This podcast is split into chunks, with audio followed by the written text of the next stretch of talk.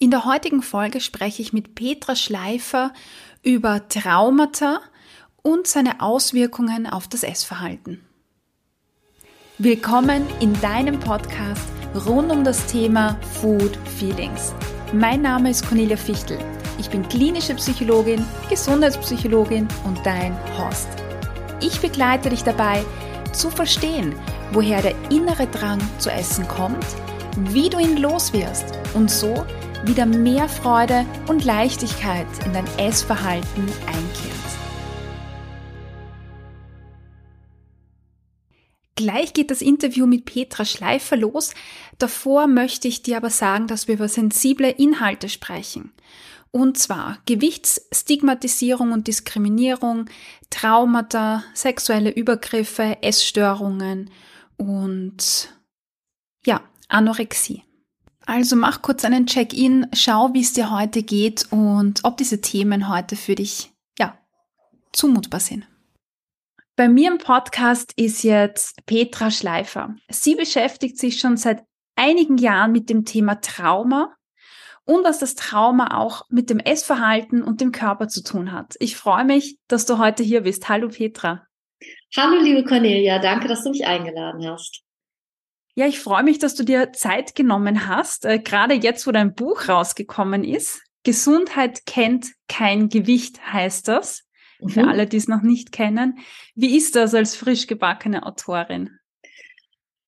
Aufregend, äh, manchmal ein bisschen komisch, aber ich mhm. habe das ja glücklicherweise mit meiner lieben Kollegin äh, Anthony Post geschrieben und deswegen haben wir einen guten Austausch. Also wir sitzen irgendwie nicht so ganz alleine damit da. Das ist ganz schön.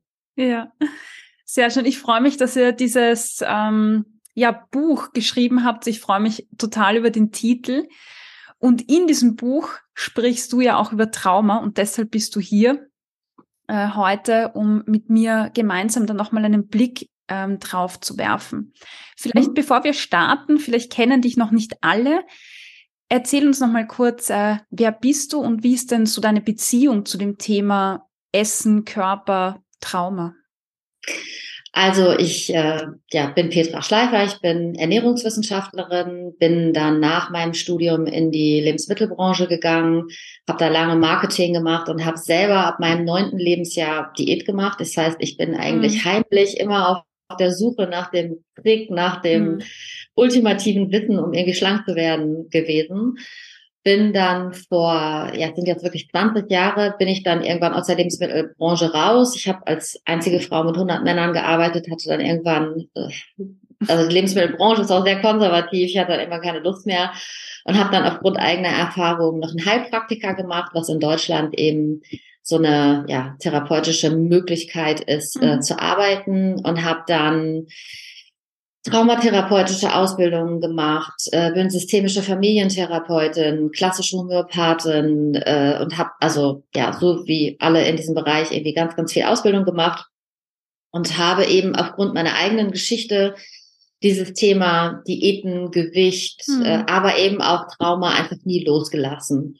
Und ja, deswegen bin ich jetzt da, wo ich gerade bin, sozusagen. Und Trauma ich glaube, die meisten Menschen äh, können einen Bezug zu Trauma herstellen. Ich glaube, die meisten Menschen denken vielleicht noch so, nee, so schlimm war es jetzt doch nicht. Mhm.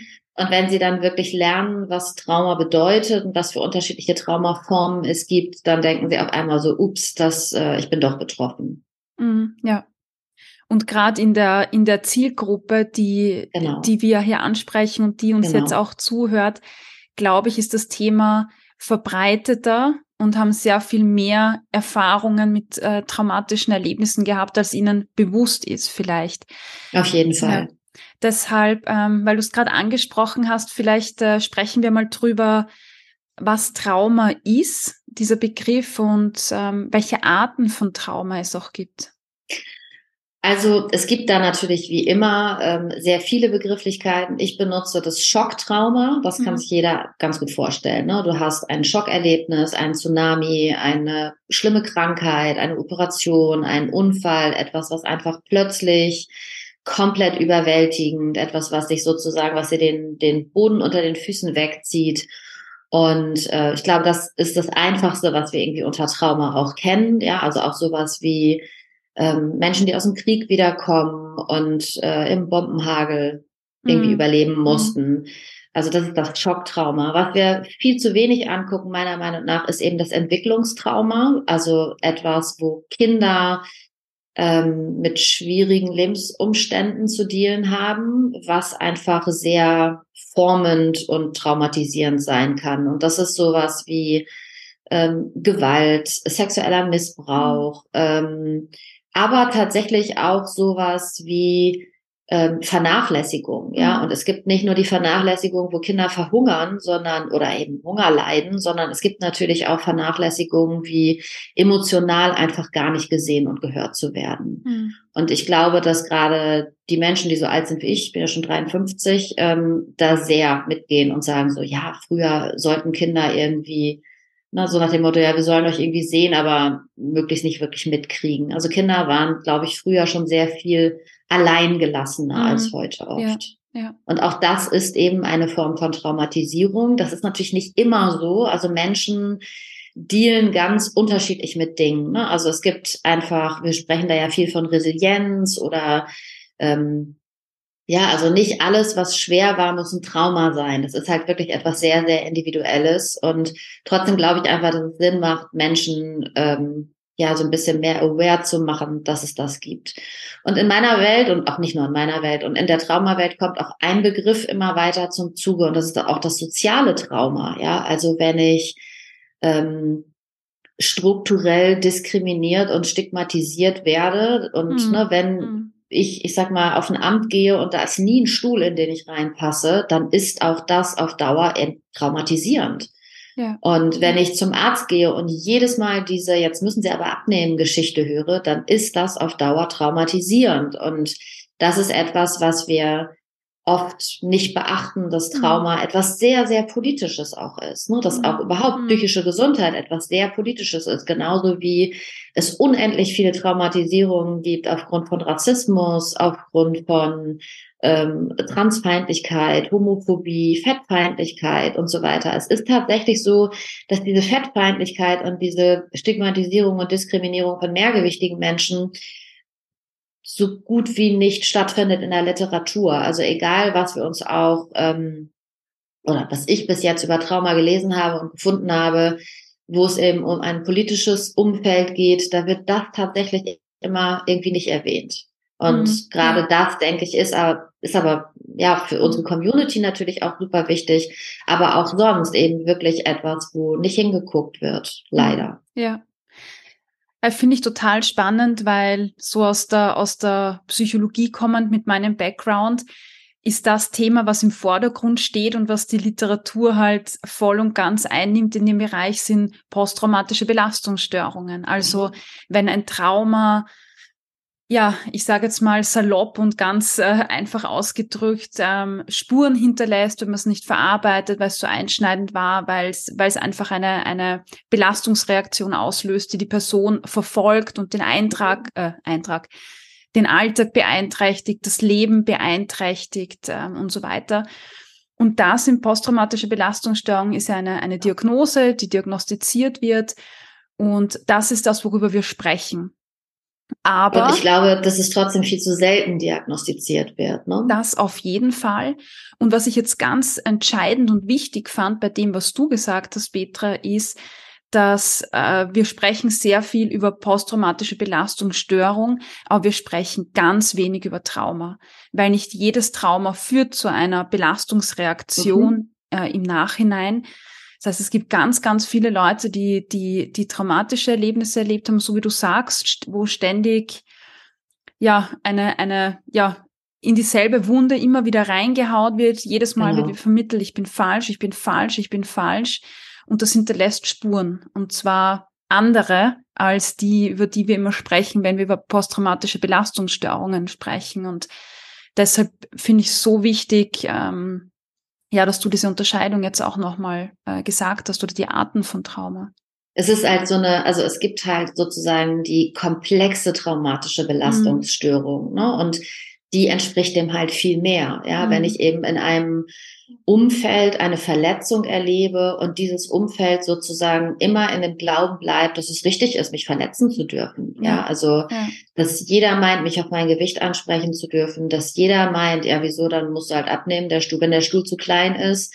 Ja, also es gibt immer wieder die mhm. gleiche sehr, sehr verletzende Nachricht.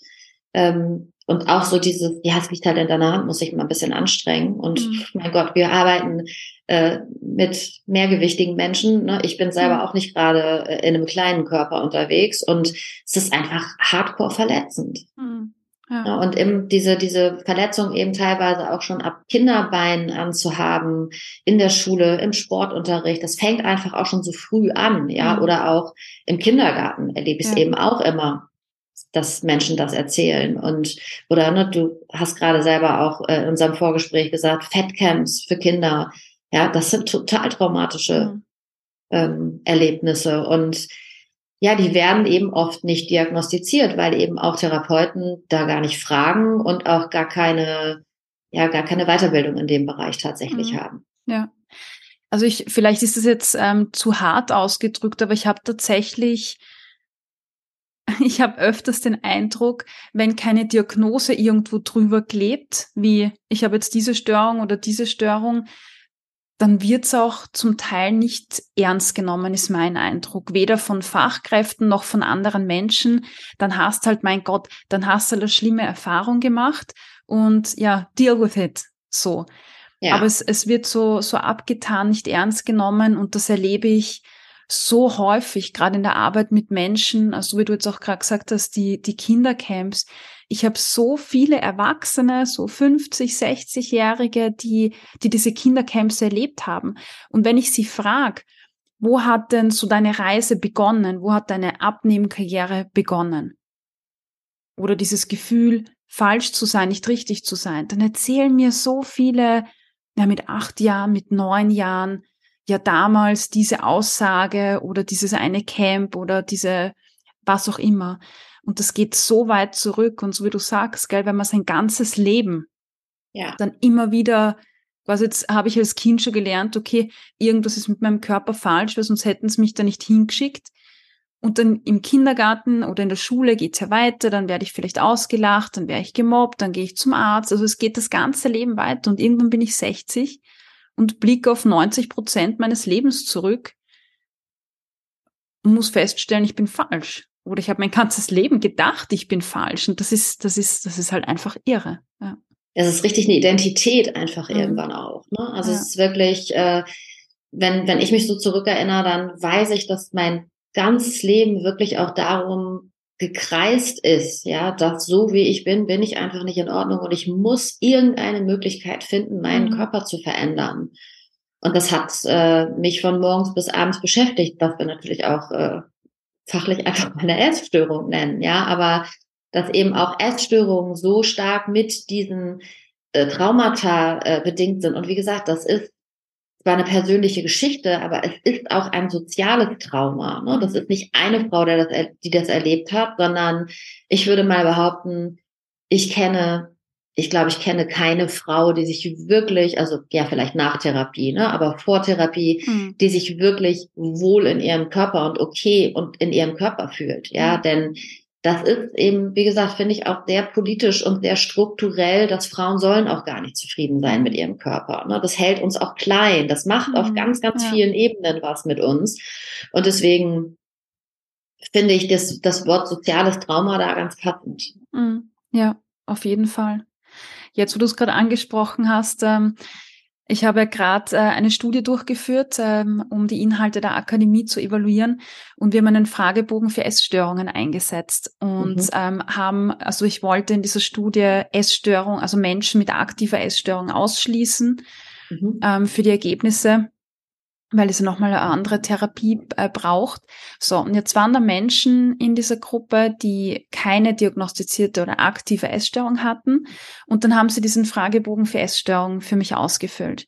Und ich sag dir, alle, also die, die, fast diese ganze Gruppe, die wir hatten, war von den Essverhaltensweisen ähm, quasi sehr, sehr nah bei einer Essstörung dran. Ja. Und da sieht man wieder, ähm, wie heftig das ist. Und das waren, waren sind alles Frauen, die in der Gesellschaft einfach versuchen, nur zu passen. Ja, und so wie du sagst, dann, wie, wie werde ich denn passend? Na, indem ich meinen Körper verändere. Und dann lerne genau. ich mir Verhaltensweisen ein und, und ähm, ja, lande bei einer Diät, die, wie wir beide ja wissen, immer äh, alles immer schlimmer macht mit der Zeit, aber nicht besser. Und wenn wir uns das in unserer westlichen Gesellschaft angucken, dann sind, also dann sind wir ja auch sehr objektifizierend, ja. Mhm. Also wir betrachten den Körper ja immer als Objekt. Wir betrachten mhm. uns ja nicht als Ganzheit, ne. Wir betrachten das nicht als, äh, so wie, wie in der Somatik, ne, so dass wir sagen, das ist so alles, ja, mhm. oder wie im, im Body Image, dass wir vom Körper erleben sprechen, ja, und dann gucken vom Körper erleben, ähm, wie das in deinen Beziehungen sich ähm, ausdrückt und so weiter, sondern wir gucken immer nur von außen und wir diagnostizieren auch immer von außen. Mm, mm. Ja, und wenn jemand mit einer Essstörung ähm, in der Therapie sitzt, dann, äh, also ich sag mal, jemand mit einer Binge-Eating-Störung hat halt ganz, ganz oft ja immer noch die Voraussage, so nach dem Motto, ja, aber am Ende müssen sie abgenommen haben. Ja, ja. Und wir wissen einfach so, nee, das ist Quatsch, ja. Du kannst auch magersüchtig sein und mehrgewichtig sein. Und da ist, finde ich, einfach viel, ja, immer noch viel 50er Jahre Potenzial ja. irgendwie ja. drin. Mhm. Ja. Lass uns noch mal kurz zurück, also kurz, lass uns noch mal zurückgehen ähm, zu dem Begriff Trauma. Mhm. Vielleicht kannst du uns aus, aus deiner Sicht erklären, hm, was so diese, diese häufigsten Traumata sind, ein paar hast du ja schon genannt, die du, denen du begegnest, quasi in der Arbeit mit deinen Klientinnen, also was so diese, so ein Trauma auslösen können, gerade im Zusammenhang mit Körper, Essverhalten. Ja, und was dann, äh, wie sich das bemerkbar macht, quasi über das Körperbild, über das Essverhalten.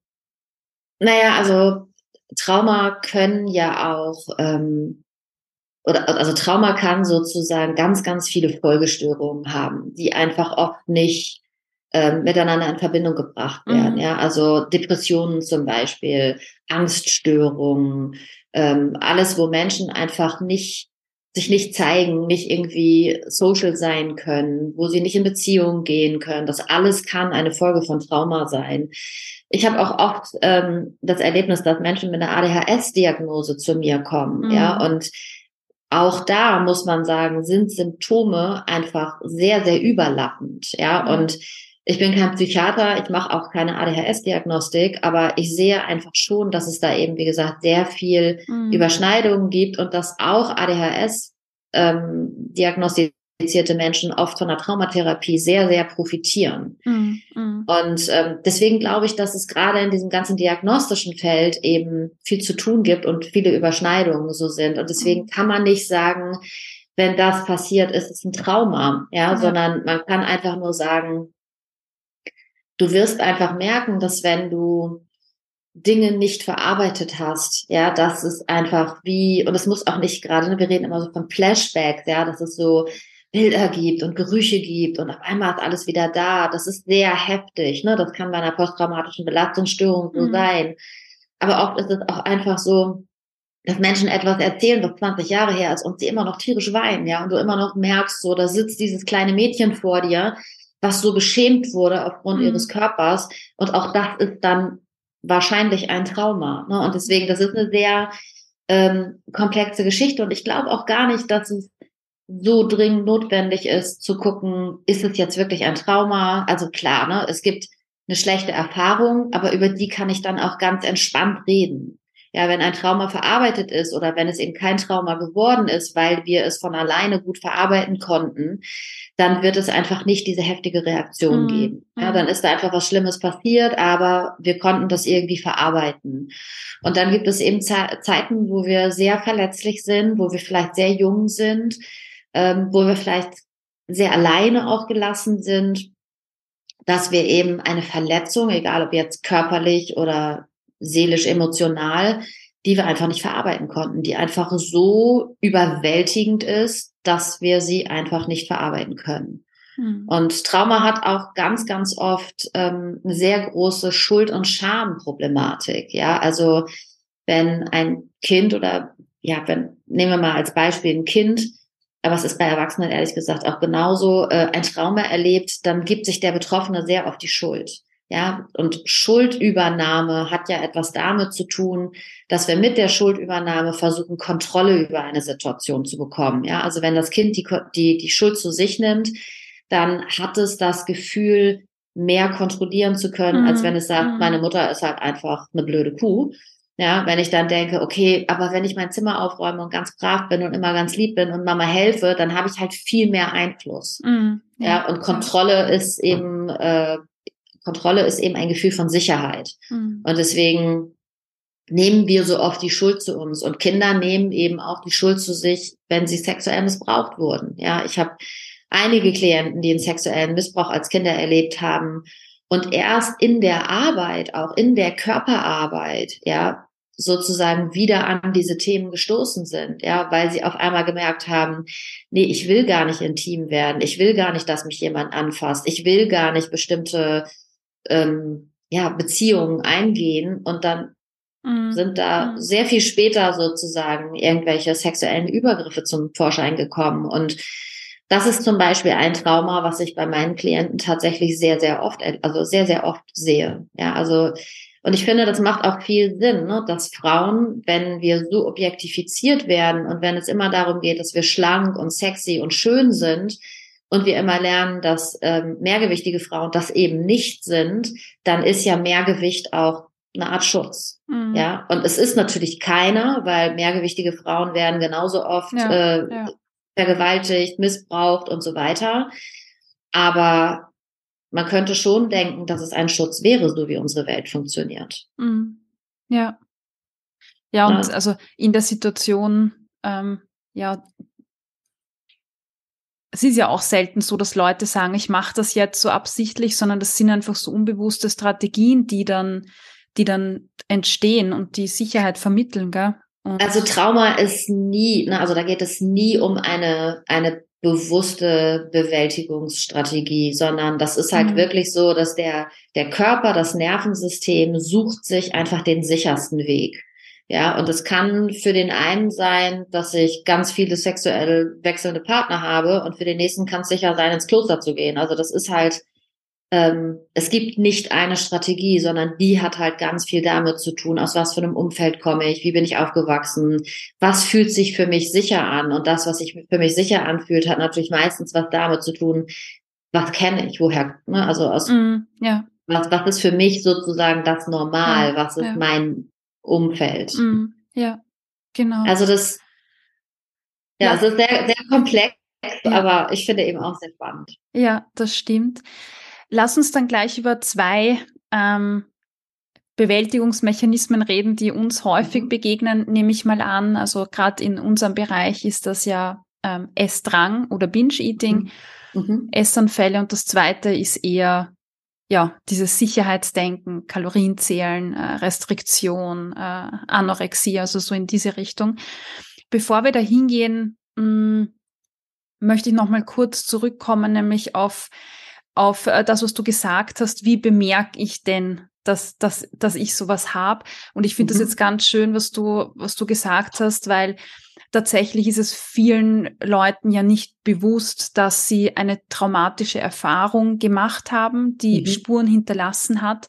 Man merkt halt einfach nachher im Alltag, irgendwas stimmt da nicht. Ich habe vielleicht Probleme in der Partnerschaft laufend oder ich habe Probleme in was weiß ich, sozialen Interaktionen, weil ich mich sehr schnell angegriffen fühle oder ähm, ich brauche, ich will mich ständig zurückziehen und, und, und brauche mehr Zeit für mich. Also es sind einfach bestimmte Verhaltensweisen, unter denen man irgendwann vielleicht leidet oder wo man sagt, das, das beschäftigt mich einfach, das belastet mich quasi. Mhm. Und wenn sowas, wenn einem sowas auffällt, dann kann es sein, muss nicht sein, aber kann nicht sein, dass es einfach irgendwelche Dinge aus der Vergangenheit gibt, die man noch nicht gut bearbeitet hat. So. Genau. Also ich glaube, das ist, ist eine ganz schöne Zusammenfassung auch von dir, nämlich äh, zu der Frage, wie, wie merke ich das bei mir? Weil, wie gesagt, wenn ich das Gefühl habe, ich habe ja kein Trauma gehabt, wie soll ich es dann bemerken? Aber es geht ja darum, wie sich's anfühlt, gell, dann im Alltag oder ähm, wie sich im Alltag äußert, sage ich mal. Und das ist so verrückt, ne, weil ich das auch ähm, oft so erlebe, dass Menschen eben erzählen, wie sie sich fühlen, wo man dann äh, einfach auch gucken kann, okay, aufgrund dieser ganzen Reaktionen, von denen du erzählst, ist da sehr wahrscheinlich ein Trauma. Und manchmal sind die Traumata natürlich auch so frühkindlich oder eben schon im Mutterleib, ähm, oder auch Generation, also generationsübergreifendes Tra mhm. Trauma, was wir, was wir wissen, dass es auch stark verändert, auch die Hirnentwicklung des äh, Fötus verändert und so weiter. Und ähm, da gucken wir halt so gar nicht drauf. Mhm. Ja, und ich kann selber, ne, also als wenn ich, also als ich selber sozusagen ähm, meine ersten Therapieerfahrungen gemacht habe, bin ich ganz, ganz oft gefragt worden, war da mal was? Und ich habe immer gesagt, ja, ich kann mich an nichts erinnern, also nee. Und ähm, habe dann später tatsächlich über eben äh, Arbeit mit sehr äh, frühen und unbewussten Strukturen und so weiter dann festgestellt, doch, da war eben doch was. Mhm. Und mhm. äh, da, wie gesagt, die meisten denken so, ja, wenn ich mich nicht erinnere, dann kann das nicht gewesen sein. Und das ist natürlich nicht so. Mhm. Ist auch ein Schutzmechanismus, nicht? Total. Das zu verdrängen oder ja. Unser Körper sagt uns, ne, unser Körper sagt uns schon, was ist. Und ich glaube eben, wie gesagt, dass auch wir hier im Westen sozusagen sehr im Kopf immer sind und mhm. versuchen eben dem auch einen Namen zu geben und weniger darauf gucken, aber wie fühlt es sich denn an? Wie mhm. sind denn die Empfindungen dazu? Was macht es denn mit mhm. dir? Was, ne, also so dieses Komplexe einfach zu sehen. Ja, ja, ja. Und was, glaube ich, auch noch eine wichtige äh, Rolle spielt bei diesem, ich kann mich nicht erinnern, ist, dass man ja faszinierenderweise sagen muss, dass das Gehirn ja oft solche Erfahrungen, die einfach für den eigenen Selbstwert super bedrohend waren mhm. ähm, und sehr mit, mit sehr heftigen Emotionen auch einhergehen, dass das Gehirn die einfach anders abspeichert als, als ja. andere Erfahrungen. Also vielleicht viel ähm, verteilter, aufgestückelter, unabhängig von Emotionen. Und dann kann es sein, dass mich plötzlich irgendwelche Situationen triggern und ich habe keine Ahnung warum. Oder dass ich plötzlich eine Emotion spüre, aber dieser Gedächtnisinhalt ist irgendwie nicht greifbar. Man spürt nur was und denkt sich, was ist jetzt los? Ja, oder ich erkranke, ne? Also auch psychosomatische ja, Krankheiten sind später, ja eigentlich ein ganz schöner Ausdruck dafür. Ne? Ja, genau. Also das finde ich auch immer ganz spannend äh, zu berücksichtigen, wenn man sagt, ich kann mich nicht mhm. erinnern. Und das ist halt ein Schutzmechanismus gell, vom Körper. Und ja, nachher, ähm, wenn man das nicht aufarbeitet, dann kann sich's halt auswirken in der Psychosomatik. Ja, ähm, Petra, welche, welche Verhaltensweisen erlebst denn du häufig so im Zusammenhang mit dem Essverhalten bei m, hm, Patientinnen, Klientinnen, die traumatisiert sind oder traumatische Erlebnisse Also natürlich haben? genau so, wie du sagst, ne? Also sowas wie Binge-Eating-Störung oder Anorexie. Ne? Ich habe meistens tatsächlich Leute, ähm, die eben nicht äh, sehr mager sind, sondern eher anorektische Menschen, die mehrgewichtig sind. Ähm, aber ich habe vor allen Dingen einfach diese, diese Unsicherheit, ja, und dieses Kopfgesteuerte und dieses mhm. äh, immer wieder eben versuchen, Kontrolle über das, Ess, äh, über das Essverhalten zu erlangen, ja. Und wir denken ja immer, wenn wir unser Essen kontrollieren, dann kontrollieren wir unser Leben. Mhm. Und äh, irgendwann ja, schwingt das Pendel zurück und das Essverhalten entgleitet uns total. Mhm. Und dann merken wir so, oh mein Gott, ich habe wieder total den Kontrollverlust. Mhm. Ja, und auch das ist, finde ich, ganz schön heftig, ja, mhm. wenn wir irgendwie ja. merken, dass wir mit unseren Strategien immer wieder gegen die Wand fahren und dass wir danach immer wieder mehr drauf haben, als wir ursprünglich hatten, weil die Diät mhm. wieder mal in die andere Richtung ähm, gegangen ist.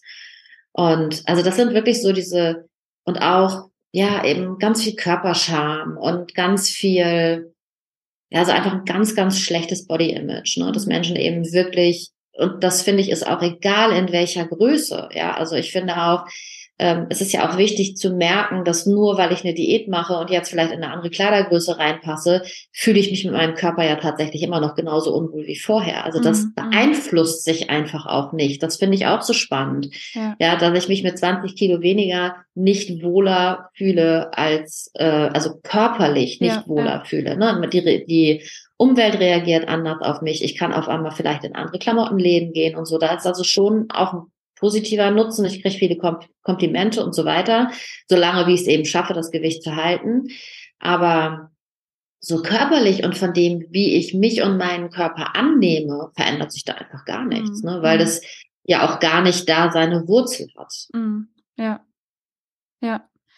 Ich habe mir jetzt gerade gedacht, das ist so ein, ein, ein oberflächlicher, ja, also ich sag mal, wenn ich, wenn ich früh, also früher einfach die Erfahrung gemacht habe, mit so Kindercamps oder so, da einfach so diese Botschaft bekommen habe, ich bin falsch, ich bin falsch, dann ist ja dieser, dieser Gedanke, ich bin nicht richtig, ist ja eher so mhm. ein, ein Gefühl, das, das tief drinnen steckt, gell? Und wenn ich jetzt abnehme und mir andere Leute Komplimente machen, dann ist das an der Oberfläche natürlich, genau. fühlt sich das geschmeichelt an, genau. aber es kommt halt nicht an dieses ganz tiefe Gefühl ran und deshalb kannst du es ja auch nie ändern.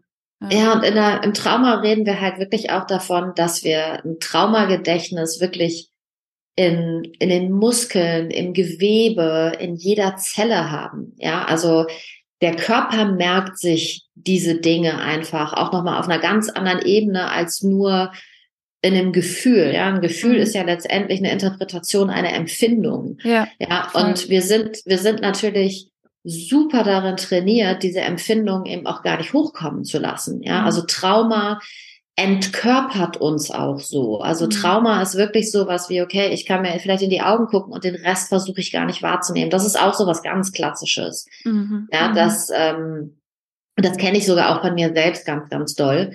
Ähm, dass einfach so der Körper wirklich versucht wird, nicht zu fühlen. Ja, der mhm. soll möglichst einfach nicht da sein. Das Trauma ist im Körper gespeichert, der Schmerz hat im Körper stattgefunden und deswegen versuche ich einfach aus diesem Körper rauszukommen. Und wenn wir, ne, so wie bei dir zum Beispiel, wenn wir achtsam essen wollen, ja, dann brauchen wir aber den Körper. Wir brauchen ja, die Empfindung. Ja. ja, wir brauchen all diese Dinge, die uns dabei helfen sollen zu fühlen, wann bin ich satt? Was möchte ich wirklich? Was braucht mein Körper? Und wenn ich aber diesen diesen Schnitt, so diese Trennung sozusagen vom Körper erlebe, eben durch Trauma, dann ist das echt schwer, da einen Zugang ja, zu finden. Ja, richtig schwer, ja. Na, und deswegen finde ich das Thema einfach so wichtig. Ne? Auch bei der intuitiven Ernährung finde ich das Thema einfach so wichtig, wenn ich seit Kindesbeinen an darauf getrimmt wurde, mich nicht wahrzunehmen, mhm. um zu überleben, um in Sicherheit zu sein, ähm, dann ist das manchmal auch harte Arbeit, sich das zurückzuerobern. Das ist natürlich total wert für alles, ja, also auch für, für Genuss, für Lebensfreude, für einfach Lebendigkeit. Aber es ist halt trotzdem manchmal ein ganz schön langer Weg. Mhm. Ja. Ne, oder auch Spaß an Bewegung ist ja auch so ein Punkt, von dem wir immer sprechen.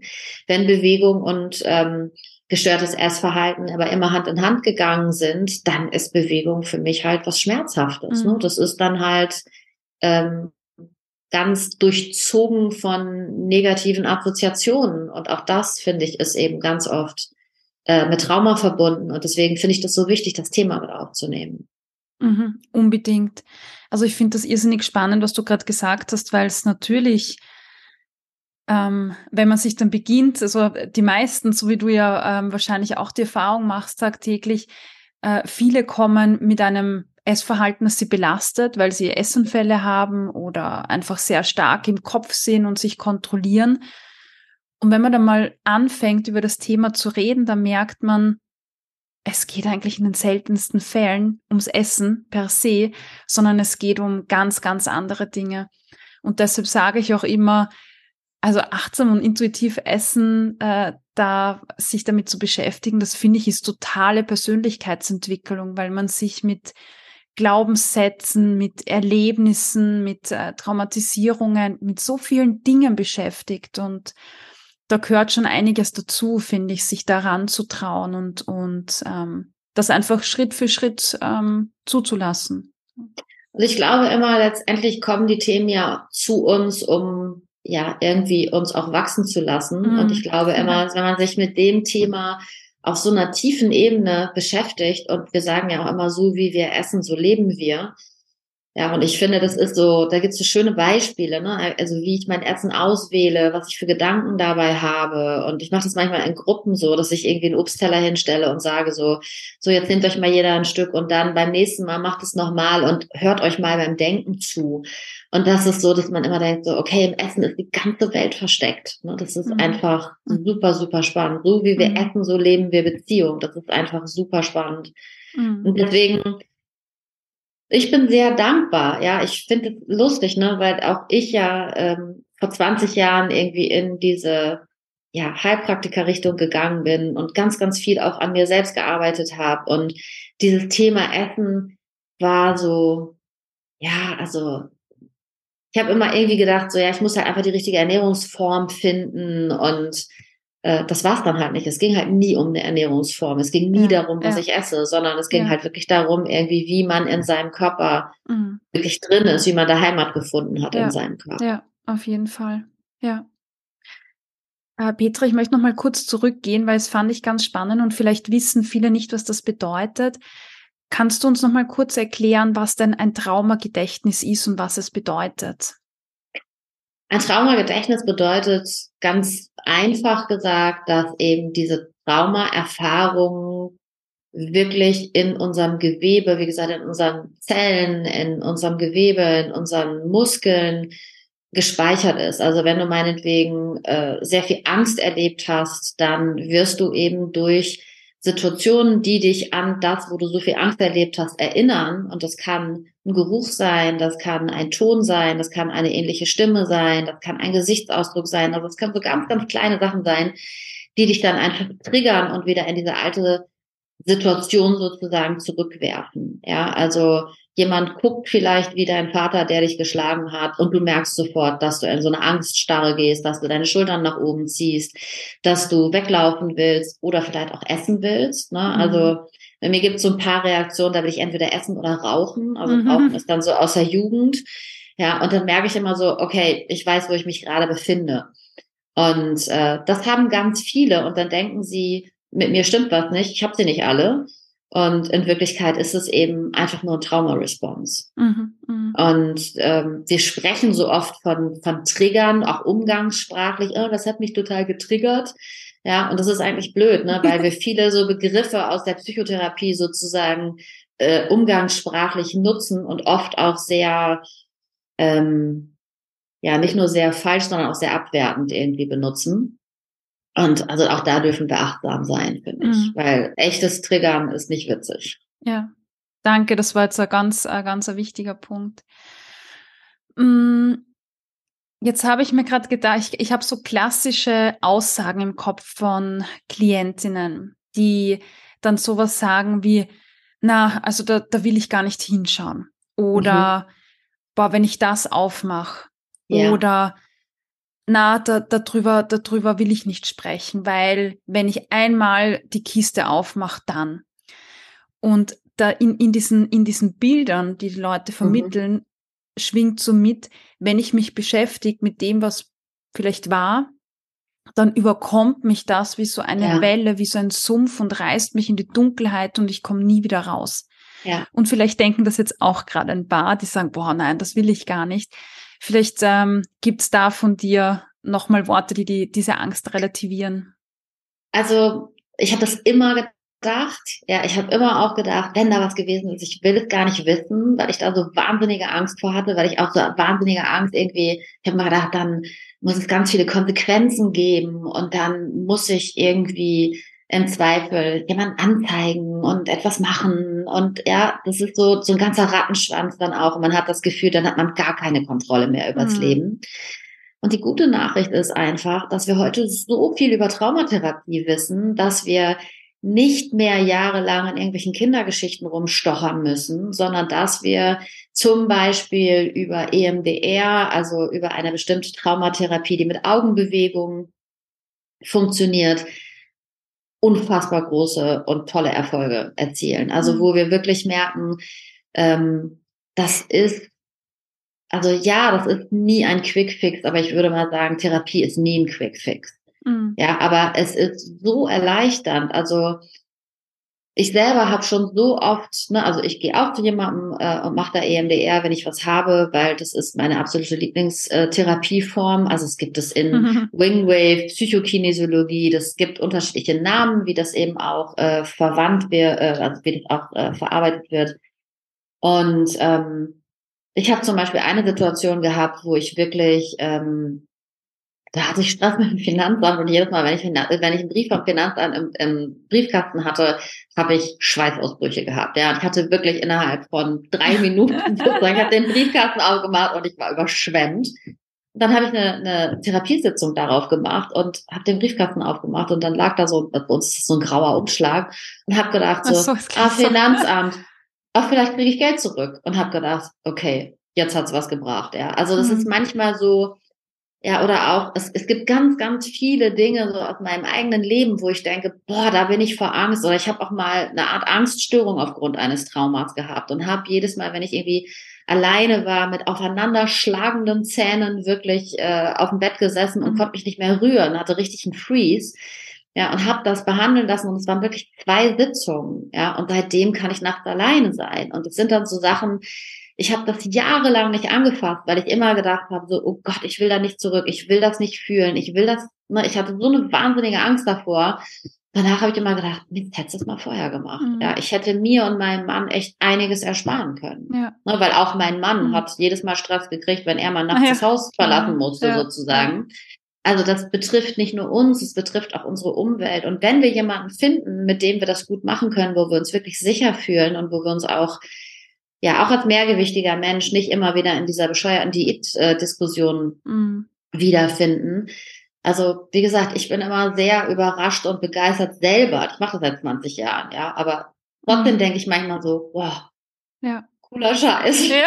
Und, also das ist wirklich, ne, ich, ich finde so, also ich habe so viel profitiert von Therapie. Ich verstehe diesen Gedanken zu 1000 Prozent, weil ich es selber so, so lange hatte. Ich habe mal gedacht, das ist wie auf den Meeresgrund tauchen und dann steht da eine Schatzkiste und du machst die auf und da kommen nur Monster und Gespenster raus. Mhm. Und so ist eine gute Therapie einfach nicht. Mhm. Ja. Das ist ganz, ganz wichtig. Ähm, also zum einen gibt es verschiedene Annäherungsarten, wie ich da rangehen mhm. kann. Ich kann genau. mich auf die freudsche Couch legen und quasi meiner Kindheit herumbohren. Es gibt aber auch ganz andere Techniken. Genau. Und es gibt auch Techniken, die jetzt vielleicht nicht therapeutisch oder psychotherapeutisch sind, sondern auch die Arbeit mit Glaubenssätzen ist, äh, geht in diese Richtung. Ja, also wo einfach ganz verankerte Glaubenssätze da sind. Auch wenn ich mich mit denen beschäftige, und das ist das, was ich sagen wollte, es ist oft nicht diese Kiste, die aufgeht und dann wusch, sondern genau. ich beschäftige mich mit einem Glaubenssatz, dann komme ich zu irgendeiner Erinnerung und so geht's dann weiter und weiter. Genau. Also es genau. sind immer so Häppchen. Natürlich gibt es auch Situationen, äh, wenn irgendwas Gravierendes vorgefallen ist, wo das anders sein kann. Aber nur weil man sich mit seinen äh, Themen beschäftigt, heißt das nicht, äh, dass da alles auf einmal kommt, sondern das sind so, ja, man handelt sich naja, da vielleicht die, auch vor. Weißt du, die gute Nachricht ist ja immer, es liegt ja in der Vergangenheit. Ich habe es ja schon überlebt. Mhm. Ja, ich habe es ja schon überlebt. Ich habe ja schon mhm. ganz viel daraus gelernt. Ich habe ja schon ganz viel äh, Strategien, die mir, ich sag mal, vielleicht die letzten 20 Jahre ja. geholfen haben, mit der traumatisierenden Erfahrung umzugehen. Und deswegen, es kann jetzt nur besser werden. Das, was wir mit der Traumabearbeitung tun, ist eigentlich, dass wir ein schlimmes Erlebnis aus der Vergangenheit hochholen, ja, das meinetwegen das Kind oder der junge mhm. Mensch erlebt hat und heute aus der Perspektive als Erwachsener nochmal betrachten und dem inneren Kind äh, sozusagen nochmal sagen, hey, du bist in Sicherheit. Mhm. Das kann dir nie wieder passieren. Du bist nie wieder drei und fährst alleine ja ja, auf ja. der Bundesstraße mit dem Roller. Ja, so, ne, und es ist für viele so, da, da kommt oft so ein ganz tiefer Seufzer, so, oh Gott sei Dank, ja. Also mhm. Also das ist wirklich so was wie im Nachhinein nochmal Dinge in die Verarbeitung zu bringen. Und das finde ich ein ganz großes Geschenk. Mhm. Ja. ja, man stellt sich das ja. wirklich sehr viel komplizierter oft vor, als es ist. Mhm. Das stimmt, ja. Mm, ich habe vorher schon ähm, gesagt, lass uns noch mal kurz äh, reden. Äh, du hast, wir, wir haben gesprochen, dass ähm, Trauma ist ja immer etwas, wo man äh, hilflos ist, wo man ähm, vielleicht die Kontrolle verliert, wo wo es ganz äh, an die Substanz geht, was das Thema betrifft, ich, ich bin nicht richtig oder ich bin falsch oder ich habe einen massiven Fehler gemacht oder so. Also das sind ja immer die Dinge. Das heißt, mit dieser Hilflosigkeit und Kontrolllosigkeit, wenn man dem ausgeliefert ist und nichts tun kann, sucht man sich dann unbewusst quasi Strategien, um wieder Kontrolle herzustellen und damit mhm. auch wieder Sicherheit herzustellen. Genau. Und ähm, unbewusst entwickeln dann einige ein kontrolliertes Essverhalten oder Essanfälle.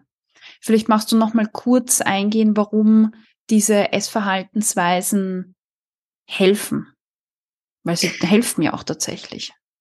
Also sie helfen auf ganz vielen Ebenen. Ne? Also es äh, auch Diäten sozusagen helfen uns ja dabei, das Gefühl zu haben, Kontrolle zu haben mhm. und überhaupt Kontrolle übernehmen zu können und bestimmte ja, Empfindungen, äh, Emotionen auch eben kontrollieren und beeinflussen zu können. Ja, und Lebensmittel beeinflussen ja tatsächlich auch unsere Körperchemie. Also es ist ja definitiv auch so, ähm, dass es auch um Dopaminausschüttung bei Genuss und so weiter geht. Mhm. Ja, also, ähm, aber es ist vor allen Dingen,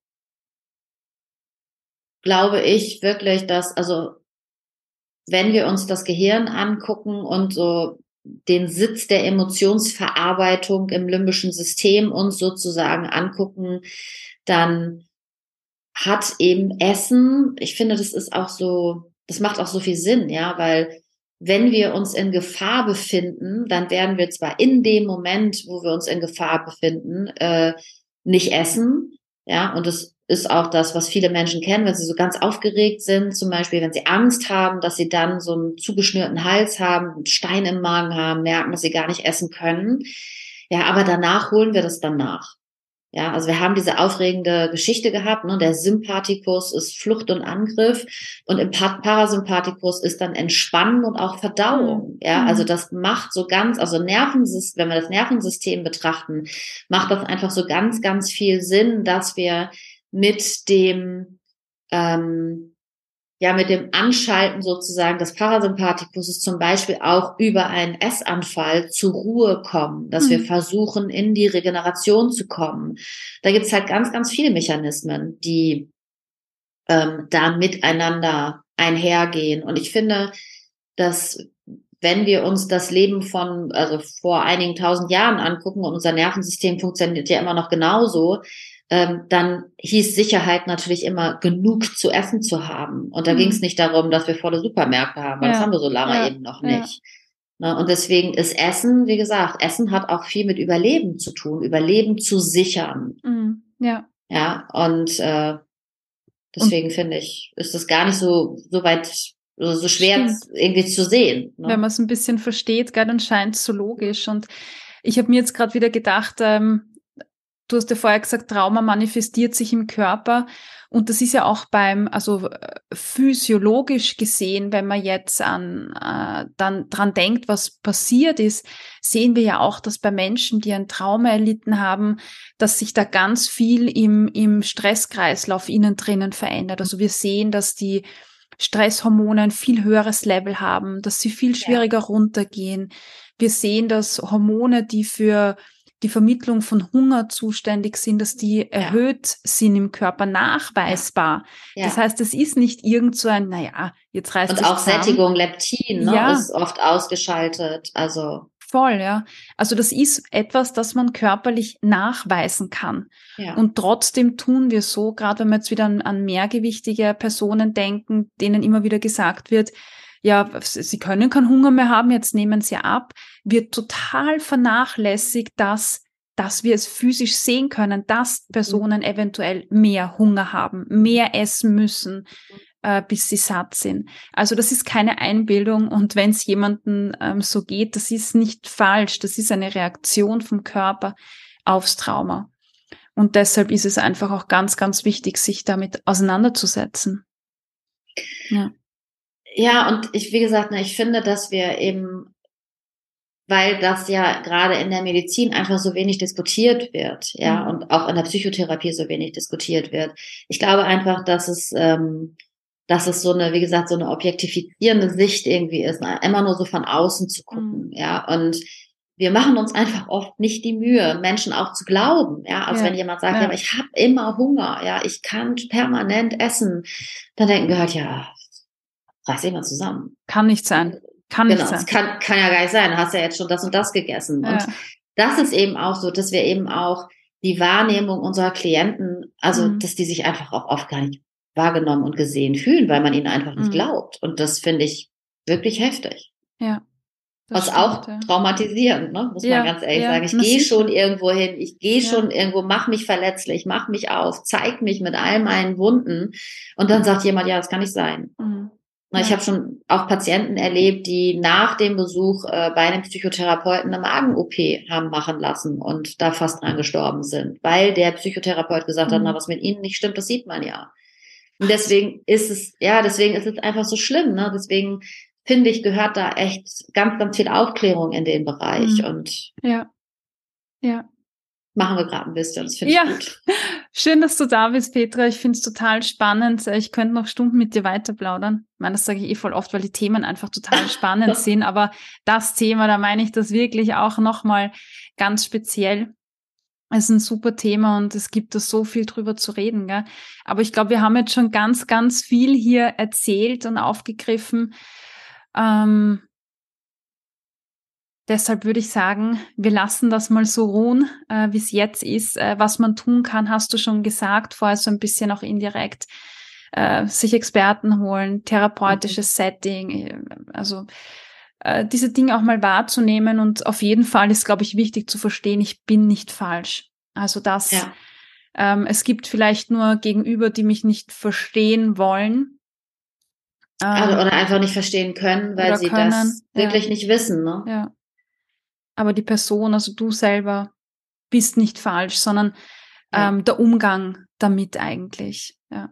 Ich habe mal eine, eine Trauma-Ausbildung gemacht äh, und da hat die, also wirklich eine grandiose Vortragende hat gesagt, ein Trauma ist eine ganz normale Reaktion auf eine abnormale Situation. Ja, super. Und ich genau. finde, das trifft es genau so. Total. Ja. ja. Ne, du bist nicht zu sensibel, wenn du Trauma erlebt hast, mhm. sondern es ist genau das. Ne? Die mhm. Situation war einfach zu groß. Mhm. Und wenn wir uns die Geschichten von traumatisierten Menschen anhören, ähm, viele möchten die nicht hören. Auch das muss man ganz ehrlich mhm. sagen. Ne? Die Gesellschaft möchte so brutale, heftige Geschichten oft einfach auch nicht hören. Mhm. Und ich habe es wirklich auch schon des Öfteren erlebt, dass ich mit meinen Klienten da gesessen habe und auch mir die Tränen aus den Augen gelaufen sind. Und umgekehrt genauso, dass meiner Therapeutin, wenn ich was erzählt habe, Tränen aus den Augen mhm. gelaufen sind. Weil das ist wirklich, mhm. da geht's nicht um Killefits, da geht's schon wirklich auch um, ja. um heftige Sachen einfach ja. manchmal. Ja, das ist richtig.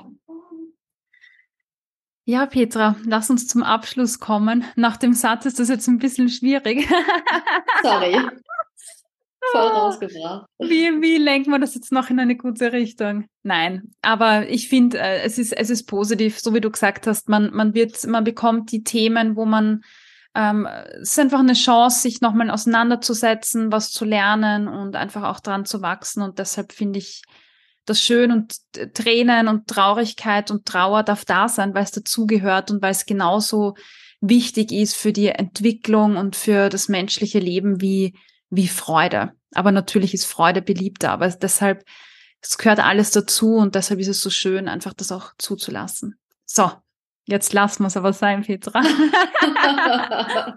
ich danke dir vielmals, dass du heute da warst.